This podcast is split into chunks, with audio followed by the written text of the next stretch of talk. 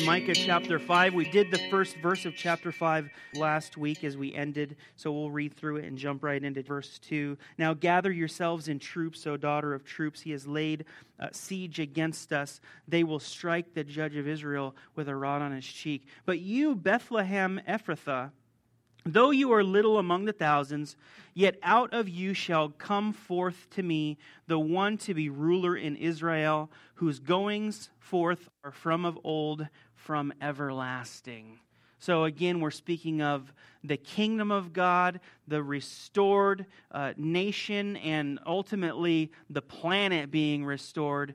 But now we're focusing on the king. And the first thing that he has to say, that God has to say to us about this king of kings, is that he's going to be born in Bethlehem Ephrathah. Now, Bethlehem means a house of bread, and Ephrathah means fruitfulness. And if there's two words that can really be attributed to our Lord Jesus Christ, isn't it those two? Jesus is the bread of life. Jesus, listen to this. Jesus produced fruit, produces fruit in my life when I could not produce anything. Were you guys very fruitful before you came to know the Lord? I wasn't. You know why? Because I just lived for myself. I just did what I wanted to do. That was the focus, taking care of number one. And guess who number one is? you guys know. Me, you.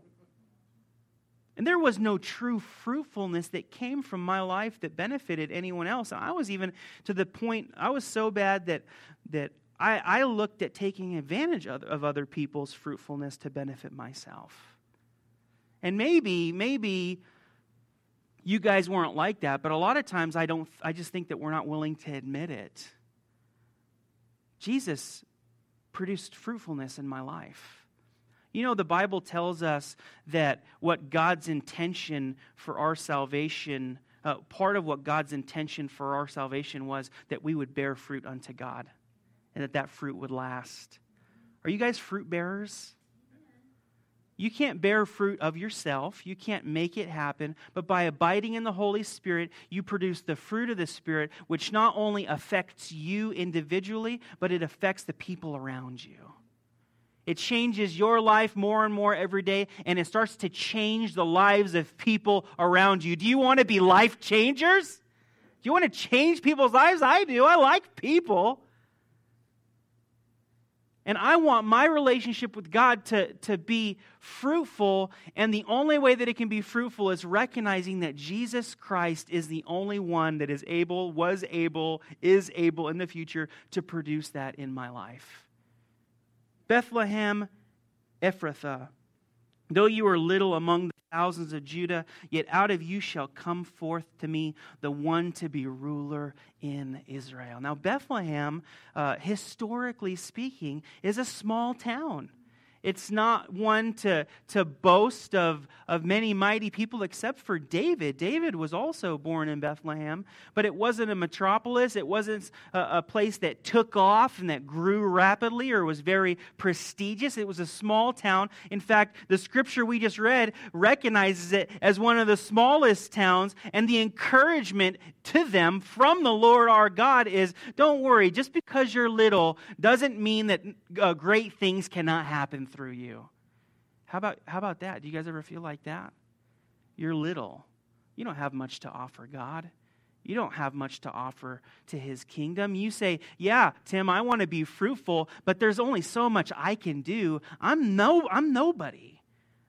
What, what do I have to offer God and his kingdom? Listen, you are the one who just thought that in your head. You are the one that God desires to use the most.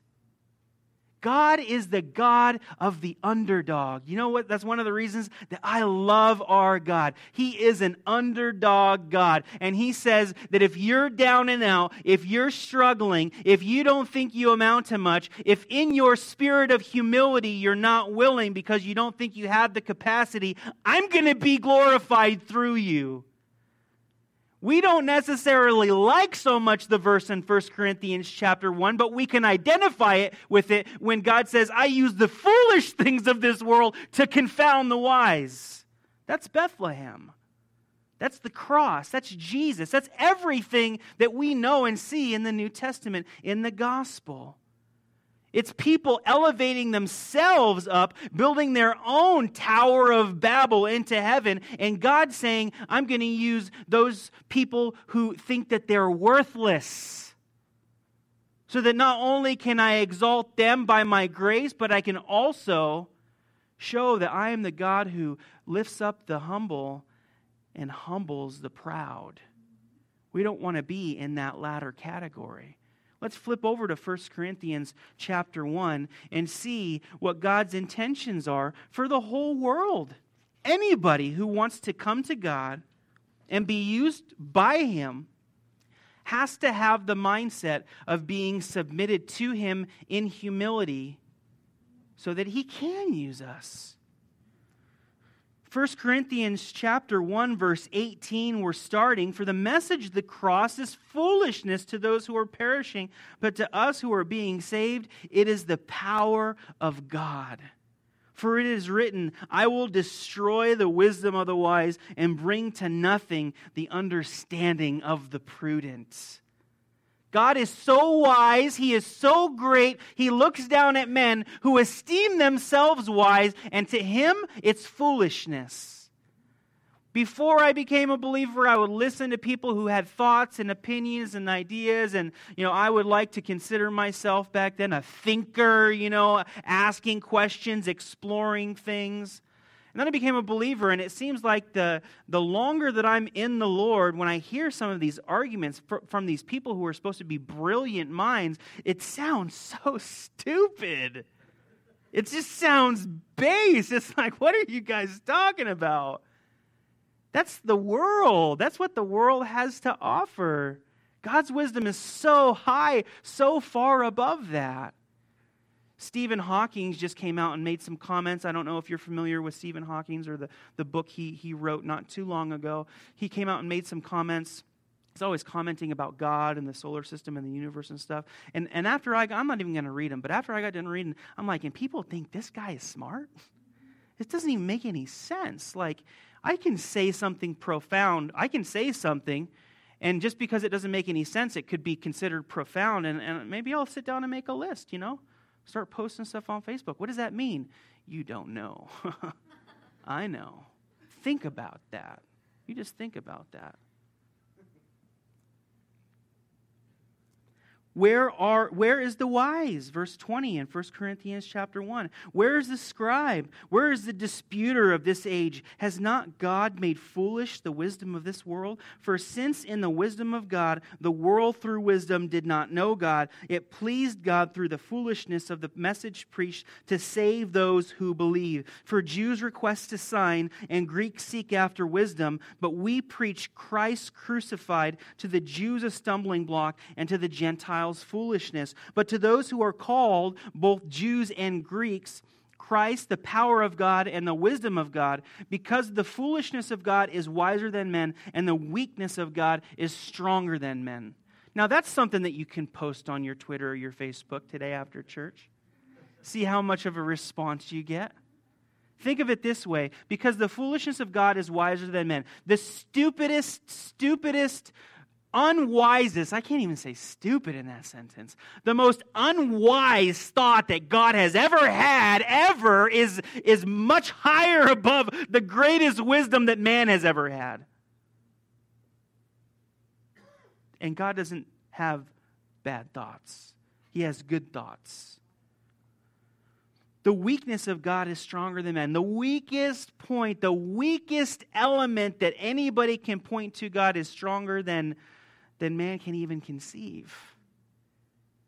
And then we walk around and act like we've got it together. The world wants to display itself or show itself as great when God our Father is above all and his weakest points are stronger than man can even comprehend. Verse 26 For you see your calling, brethren. Now, Paul's talking to us.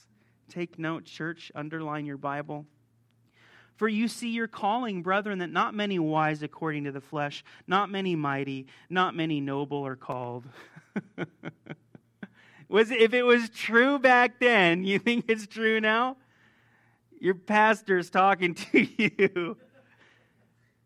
I, this was one of my arguments as a young believer. In fact, I'll never forget Grace and I get married Northern California. We're driving down to Fort Bragg on the Central Coast for, for uh, our honeymoon and then down to Southern California. We're driving, and she's like glued against the side of the car. I'm like trying to touch her leg. She's like, Don't touch me. It was funny. We're, we're uh, in marriage, we're having these discussions and, and talking about life, and she says, Do you ever do you ever see yourself becoming a pastor? And, and I think I, I laughed. I was like, Pastor, you got to be somebody to be a pastor. You know, Pastor John Michaels, he was like an astrophysicist or something like that, you know? I like to listen to these other guys who have like three and four doctorates, and you got to be somebody. God doesn't use people like me. And God says, Actually, I do use the foolish, Tim. I'm like, Yes. Thank you, Jesus. Hallelujah. God uses the foolish things of the world to put to shame the wise. And God has chosen the weak things of the world to put to shame the things which are mighty, and the base things of the world, and the things which are despised.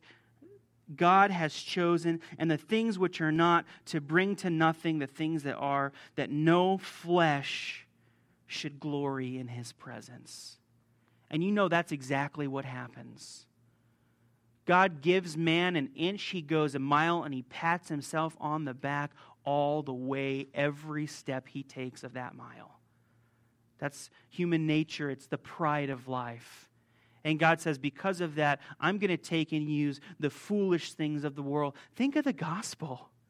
Think of how really, if you are thinking of it pragmatically, how it doesn't really make sense the Son of God, Jesus Christ, in a Trinitarian relationship to God the Father and the Holy Spirit, is, is willing to be separated from the throne of God in heaven and come here? Not even here when we have like internet and cool games on our phones, but like the Middle East when it turned from AD to BC or BC to AD. He came here. Now, that to me seems foolish. For him to be born into an unprivileged family, for him to be born into Bethlehem, in Bethlehem, for him to be raised as a nobody, not in royalty, for him to come and then to suffer, to be brutally murdered, to be murdered. That doesn't make sense. But you know, in God's economy, it all works out. It all fits together. And God says, I'm using foolish things of this world, like he said in the beginning of the chapter, like the cross of Jesus Christ, to bring glory to myself. So that we can be proud and confident uh, that our salvation is uh, in faith through grace, not by works, lest any man should boast.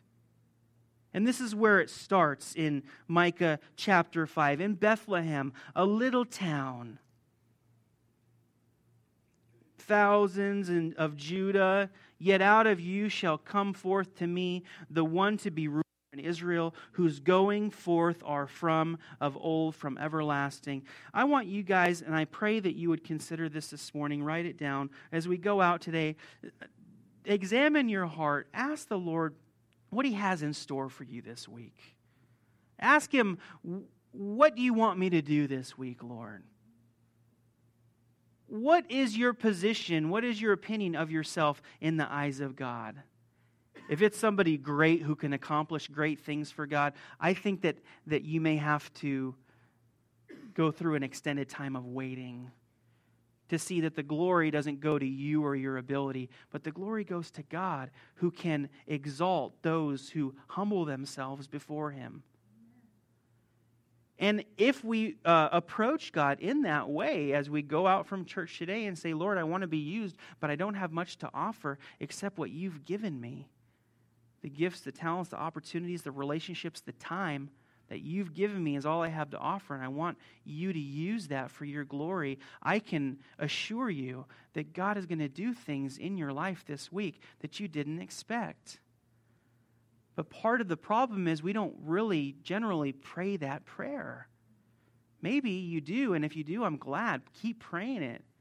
But a lot of times we just focus on the material things around us the job, the, raise at work, the, you know, the things that, that we can consume instead of looking for the things that we can give, the things that can be used in our life. When we approach the Lord and say, Lord, we want to be used by you. And the greatest thing we have to offer is you, the Holy Spirit. God is willing to use us. The few, the weak, the poor, the underprivileged, the unrecognized are the ones that God uses. Look at the nation of Israel as a testimony to the things that God wants to do. He, he picked the ultimate underdog. Have you looked at the nation of Israel's history? It's crazy. There was a, I forget the quote. In fact, I, I should look it up or, or, write it down for you next time. But there's a quote where a king asks uh, a theologian or a Christian uh, for proof of the existence of God, and he responds, The Jews, my Lord, look at the Jews. Over time, how God has taking care of them and fulfilled his promises. Deuteronomy ch- chapter 7, verse 7 The Lord did not set his love on you nor choose you because you were more in number than any other people, for you were the least of all peoples. This is God talking to Israel. Why did I choose you guys? Did I choose you guys because you were the greatest, because you were the smartest, because you were the best looking? No, I chose you because you were the least of all peoples, but because the Lord loves you and because he would keep the oath which he swore to your fathers, the Lord has brought you out of a mighty land and redeemed you from the house of bondage, from the hand of Pharaoh, king of Egypt. Think of all the underdog stories in the Bible over and over. Isn't that all of them? Over and over and over and over again, it seems like Gideon versus the, the Gibeonites, Midianites.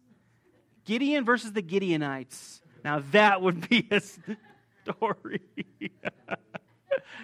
That's a house divided against itself cannot stand. Anyway, Gideon versus the Midianites. No, you still have too many people, Gideon. You still have too many people, Gideon. Get rid of more. Send them home. David versus Goliath, this little shepherd kid. We love that story. Why? Because we always identify ourselves with David. In this world full of Goliaths, it seems like everything could be against us. Moses versus Pharaoh. Here's a guy with a staff coming practically by himself to the greatest ruler on earth at that time, saying, Let my people go. And Pharaoh, rightfully, what does he do? He laughs at him. what are you going to do? So what? You can turn your, your, your rod into a snake. Look at what my guys can do. They can do it too. And then the rod of God devours the three snakes of the sorcerers. God's power was greater. And it was only through Moses' calling and relationship with God that he was able to stand before Pharaoh. Daniel versus Babylon. Daniel versus the whole country of Babylon, the whole kingdom. And then the, the, the true underdog story that you and I can probably relate to the most out of all of, out of the ones that we, we talked about is us versus the flesh, is us versus uh, this world, is us versus the devil. You guys ever feel like the underdog? And I feel like I feel like everybody's just going crazy right now and everybody's worried about what happens tomorrow and and like I have to go out and talk to people and love people and tell them not to worry about tomorrow because that's what Jesus said to me over and over and over again. But we're worried, but we're worried. Even to Christians, stop worrying. Don't you know that God loves you? Don't you know that He's going to not only restore you completely in the resurrection or the, uh, or the rapture, but He's going to restore the whole planet, the whole world? It's all going to be restored? That's the, that's the biggest underdog story yet, is me. And God working through His Spirit, and it's only by Him that I'm able to defeat the flesh. We have brothers and sisters in the church who can testify to that. Or even come against the world or the devil. And by God's grace, He calls us, He cleanses us, and He, he starts that work that He surely is going to bring to completion. The one to be ruler in Israel whose goings forth are from of old, from everlasting. You guys know anybody that's been around forever off the top of your head?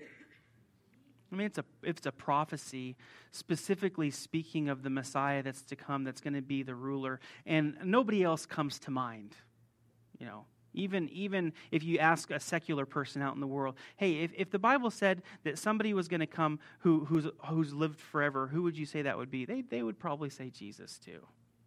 It's very clear that Micah is prophesying of the coming Messiah and that his goings forth are from of old, from everlasting. Therefore, he shall give them up until the time that she who is in labor has given birth. Then the remnant of his brethren shall return to the children of Israel and he shall stand and feed his flock in the strength of the Lord, in the majesty of the name of the Lord his God, and they shall abide. For now he shall be great to the ends of the earth, and this one shall be peace. You talk about Jesus.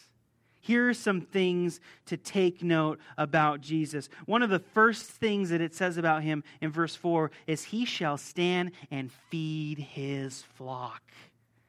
Jesus being the good what? Shepherd. Not the hireling, not the person that takes care of the animals because it's his job and he gets a paycheck or a salary, the one who's willing to lay his life down for the sheep, the one who's, who, who did lay down his life for the sheep, Jesus Christ. He shall stand and feed his flock in the strength of the Lord. Whatever came against Jesus that we read in the Gospels, he overcame by the power of God because he was the Son of God. In the majesty of the name of the Lord his God, and they shall abide, for now he shall be great to the ends of the earth. It's hard to, to meet anybody, even on the planet right now, who has not heard the name Jesus Christ. I've been all over the world to the most remote places in Africa and the Philippines, hiking through the jungle, crossing through rivers, and these people in, in the middle of nowhere, they've heard the name of Jesus Christ. There's not one name more famous than Jesus. Jesus is highly exalted even now and there'll come a point where he's highly exalted as the King of Kings that we can look forward to. And it's really just a matter of submission. If you're willing to submit to him now, you're going to be blessed when he is truly in his right place as the King of Kings. But if you've heard his name, but you're not willing to submit to him or uh, subject yourself to him now, it doesn't matter because there's going to come a time when you will. Every knee will bow, every tongue will confess that Jesus is Lord. And this one shall be peace. It doesn't say he'll bring peace, it doesn't say that he wants there to be peace. Jesus is peace. And this one shall be peace. When the Assyrian comes into our land and when he treads in our palaces, then we will raise against him seven shepherds and eight princely men they shall waste with the sword the land of Assyria and the land of Nimrod at its entrances. Thus he shall deliver us from the Assyrian when he comes into our land and when he treads within our borders. This is speaking of the restored nation, the restored kingdom of God, being able to defend itself against all the enemies when the restoration happens. Nobody's going to be invading Israel. Nobody's going to be able to come against the people of God these rulers are going to rise up and be able to defend it. And we know at the end of the thousand year reign of Jesus Christ that there's going to be one more opportunity. Satan is going to be released from the bottomless pit and he's going to deceive many. And they're going to come against the nation of Israel one more time. And even then, it's not going to be possible to destroy the King of Kings and his kingdom. Then the remnant of Jacob shall be in the midst of many peoples, like dew from the Lord, like showers on the grass that tarry for no man, nor wait for the sons of men. And the remnant of Jacob shall be among the Gentiles in the midst of many peoples, like a lion among the beasts of the forest, like a young lion among flocks of sheep, who, if he passes through, both treads down and tears in pieces, and none can deliver. So, the presence of God, the presence of, of the nation of Israel, isn't just going to be restricted to the land that we know of Israel in the Middle East, but it's going to be, there's going to be a, a presence around the globe. And this comes to, to us discussing the miraculous things that God has done with the nation. In fact, they're spread out all over the world now. There's never been a people who were exiled from their own land and restored more than once. Did you know that? But it's happened to Israel. It's happening right now for the third time. But for every other nation, Maybe there's still people uh, or bands that are traveling around, like the Roma are very prevalent in, in Europe, especially Eastern Europe. We know people, we know ministries that minister exclusively to the Roma people who would all draw the, their roots back to a forefather, a tribe, or a country, but have not their own country to live in. But the Jews have and they're being restored into the nation. And we're seeing it with our own eyes right now. In 722 BC, Assyria comes in. This is Micah warning them right now. Assyria comes into the north, uh, destroys part of the land, and takes Israel captive. Not long later, in 587, it happens again for the second time with Babylon in 587 AD. Remember, you have to go backwards because it's before Christ. And then in 70 AD, Titus. And that's really uh, the point, the, the, the time frame around Titus is when all of the Jews are expelled into all the different parts of the world. And for some reason, God, they were able to live in those multiple places all over the world and then finally be restored when the nation of Israel became a nation, like I referenced last week, in 1948. There was no Jews there. And if there were, it was small bands. And nobody thought that the, that the, the governments of the world would just give this country back to these nomads, the Jewish people. But God did. And it happened like that. In Leviticus chapter 26, verse 33, it says, And you I will scatter among the nations at the point of my drawn sword, leaving your country desolate and your cities in ruin. This is what God tells the nation of Israel what he did. He was going to eh, eh, expel them into all the world. But then in Micah and in many other places, he also promises that he's going to restore them to the land. What kind of prophecy is that? Do you think that if God wasn't God and these prophecies that he made, he, he could say something like, I'm going to take a whole country, I'm going to conquer it, I'm going to expel them, and then I'm going to bring them back. Do you think that that's something that, that is a logical thing to say? Well, not in our understanding, but for God, he can do anything. It's just not very practical, it's not very possible for that to happen. Are you guys following me? But God says, This is what I'm going to do, and He did it. Israel has seen its population scattered around the world. I have a few stats for you. When Israel was established, there were only 806,000 Jews that came back into the land when it was established in 1948. 806,000. Well, you know, it's a little under a million or so, but it's not very many considering the place used to be its own country and was in existence historically since we, we know. On the eve of the Israel Independence Day of 2016, Israel's population stood at a record 8,522 people.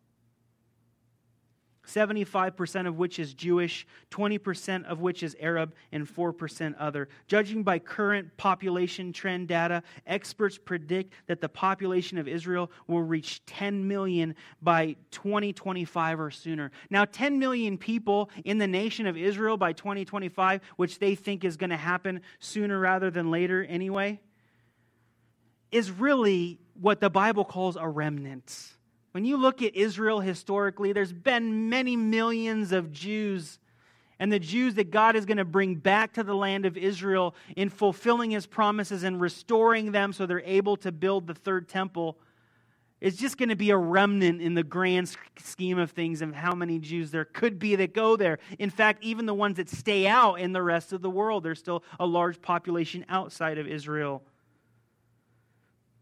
Out of the 14.3 million Jewish people in the world, 43% reside in Israel. So, not yet half of the Jews that live on planet Earth have come back to the nation. And God speaks of restoration. As of 2016, Israel has the highest birth rate in the developed world with an average of three children per woman. Israel has the highest birth rate in the developed world with three to one. They're growing. Uh, the, the, the article also said that this has to do with the large number of Orthodox families that live and that are they're, they're having children they're making israel their home those people are looking to these scriptures for the restoration of their land. And they don't even know that it has a double, triple fold effect, not just on them and the promises that God made them, but on us and on the rest of the world as well. You know why? Because our God is a God of restoration. Back to the foolish things of this world. If you're one of those people who think you're foolish, or who have made too many mistakes or have d- done things that you think God can never forgive you for, it's okay. Take heart because our God is a God who desires to restore. When we approach God in humility and we say, God, this is my sin, He is faithful and just to cleanse us of all unrighteousness. Amen? Yesterday, today, and forever. I sinned yesterday.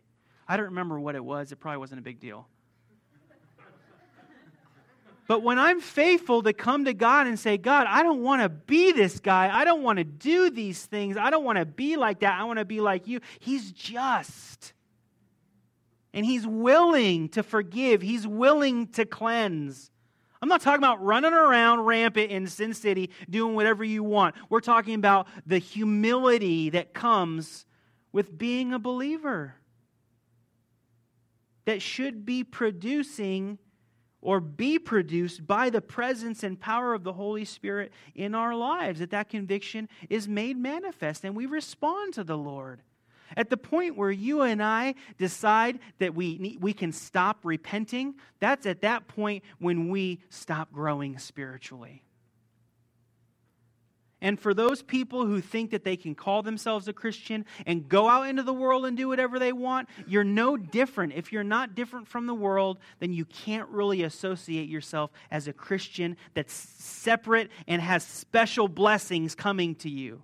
I don't know if you guys understand what I'm saying, but you can't be both. You can't claim to be a Christian who's separate and then be asking God for the blessings that come with being a special, holy people. You just can't. It doesn't work that way. God treats his children like his children, and the people in the world are left to fend for themselves. So let's make that distinction as Christians. God wants to take care of you, but it takes submission and it takes humility. Your hand shall be lifted against your adversaries, all your enemies shall be cut off. And it shall be in that day, says the Lord, that I will cut off your horses from your midst and destroy your chariots. I will cut off the cities of your land and throw down all your strongholds. I will cut off sorceries from your hand, and you shall not have you ha- shall have no soothsayers. Your your carved images I will also cut off, and your sacred pillars from your midst. You shall no more worship the work of your hands. I will pluck your wooden images from your midst. Thus I will destroy your cities, and I will execute vengeance in anger and fury on the nations that have not heard. What is God saying here? He's saying everything that man boasts in, specifically speaking to the nation of Israel, everything that man boasts in, God is going to take away. Remember when Jesus said he's going away to prepare a place for us? So that when we get to heaven and that glorious paradise, that place is prepared, nobody that's there can take credit for its building except the Lamb of God who was slain from the foundations of the earth. It's being prepared for us. And he's saying to the nation of Israel everything that exalts itself against me, every wooden image, every city that you put some kind of reputation on, oh, New York is such a great city. Now, again, he's speaking to the nation. Any kind of boast that they would have, their horses, their chariots, their abilities, God is saying, I'm going to take those things away, not so much in judgment, but to show them that he is going to care for them. And they don't need to try to have any kind of uh, exaltation in themselves by what they've created with their own hands. I think that's good. Not going to be different car manufacturers, there's only going to be one. Toyota. No, I'm just kidding. Jesus SUV. I don't know what it's going to be called. The point is, there's going to be no credit going to any person or company. We're only going to give credit to one. And God says, nobody else is going to get the credit that I deserve. I'm going to take that all away. And when I'm there, I'm going to be the one that gets the credit. And, you know, I really can't wait for that time when people aren't jockeying for position, people aren't looking to, to pat themselves on the back for their own accomplishments. Have you ever been in a conversation before and somebody said, Yeah, I heard this really cool thing, but I can't remember who said it to me? And then they say it, and you're like, I said that to you. Kid, don't you remember it was two Tuesdays ago, three o'clock? I said it to you. You got to give me credit for that. That was a good one. I came with that myself. Okay, we don't need the credit. Whatever you have experienced in your Christian life, whatever good things, whatever benefits, that credit goes to God. That credit goes to the one who paid the ultimate price, and he takes away the works and the acts of man so that he alone can be magnified and glorified, which is the way that it should and supposed to be. So, a few things in closing as we wrap it up today. One, it's okay to be a foolish thing of this world. The only place that is worth having any worth is in the eyes of your Creator. And he doesn't look at you and think foolish. He doesn't look at you and think inadequate. He looks at you and he sees a vessel that he can pour into and use more than anybody else around you. And that's a promise or something that you can receive. Lord, I'm, i want to do it for you. I want you to receive the glory. It's okay. And if the same mistakes keep coming up or happening, the second thing humility. Humility. Repent. Ask the Lord to forgive you. Tell him you want to keep going. God is the God of restoration. He wants to use you. He's been building up and going to use his church, capital C, and even us here at Paradise because he loves us. We don't have great things to boast in of how great we are because the only thing that we have to boast in is the Lord our God. So the third thing as you as you survey your life and you think about the things that God has done and doing in your life, be willing to give him all the credit, all the glory, down to every last thing. Because without him, no matter what you think, you wouldn't have any of it. Let's pray. God, we are grateful that you use us. You call us, you set us apart. And God, we want to be the light that you've called us to be and the salt, especially in these days and in these circumstances that we find ourselves in. God, we love you. We want to be humble. We want to give you the credit. We want to see you restore. Continue to restore in our lives. Restore those around us. Restore broken relationships in our families. Place yourself in that position that is the highest position, or even better, even necessary, that we would place you in that position that nothing else would take precedence in our life. No job, no boyfriend or girlfriend, no relationship, no career, no husband, no wife, no kid would take the place that you rightfully have and should have in each one of our lives so that we can be those fruitful Christians that you desire us to be. That we would produce fruit, God. We ask that you would help us to produce fruit this week for your glory. And then when that fruit is manifest, God, that we would give you all the credit. Because if it wasn't for you, nothing good would come from our lives just those things that would benefit us or benefit those that are closest to us. But in our submission to you, God, we recognize you as our King of kings and Lord of lords, and we subject ourselves to you and give you all the glory you deserve. In Jesus' name we pray. Amen.